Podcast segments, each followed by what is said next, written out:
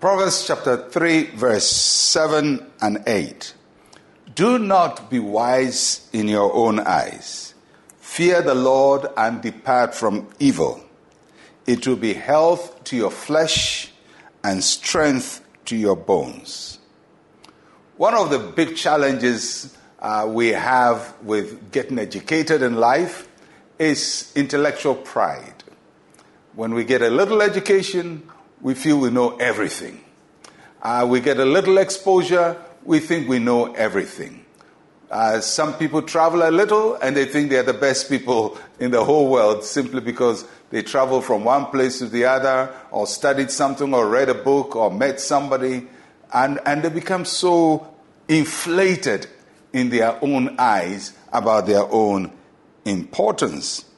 And it is this attitude of feeling so superior because of some knowledge you have that we get tempted to depart from the Lord. That was the first temptation in the Garden of Eden, anyway.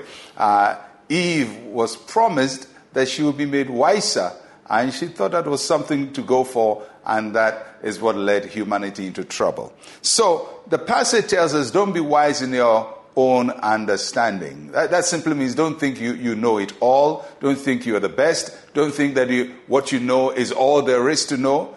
Don't think that just because you got a little degree, you have now become the best person in the whole world, uh, or you read a little book, or you attended a seminar or a workshop, or met somebody important, uh, you are now the smartest person. Don't be wise in your own eyes. Don't be so self opinionated that you can't listen to anything else. And it's a fair warning for all of us. And that doesn't mean don't get education. God gave us a brain. Uh, and so we must use our brain to study. And He gave us creation to study from. And so the brain and creation must interact. We get knowledge.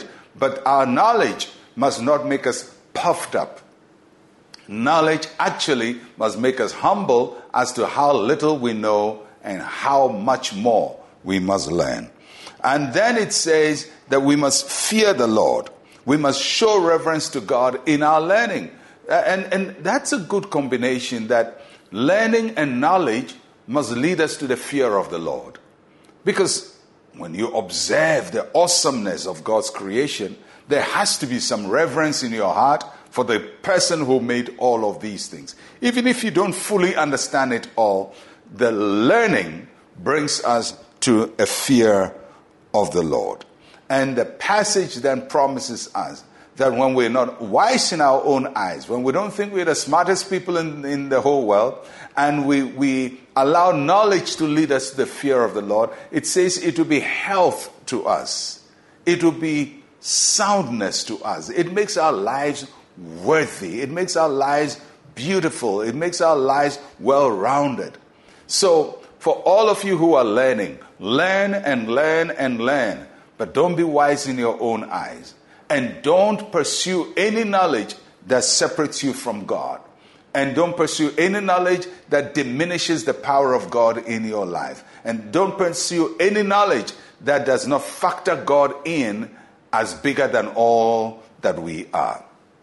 And if you fear the Lord and you serve Him, then your knowledge, your information, your, your education, your intellectual exposure will make, bring health to you and soundness to you. May the Lord cause you to be very knowledgeable, God fearing, and living a very healthy life.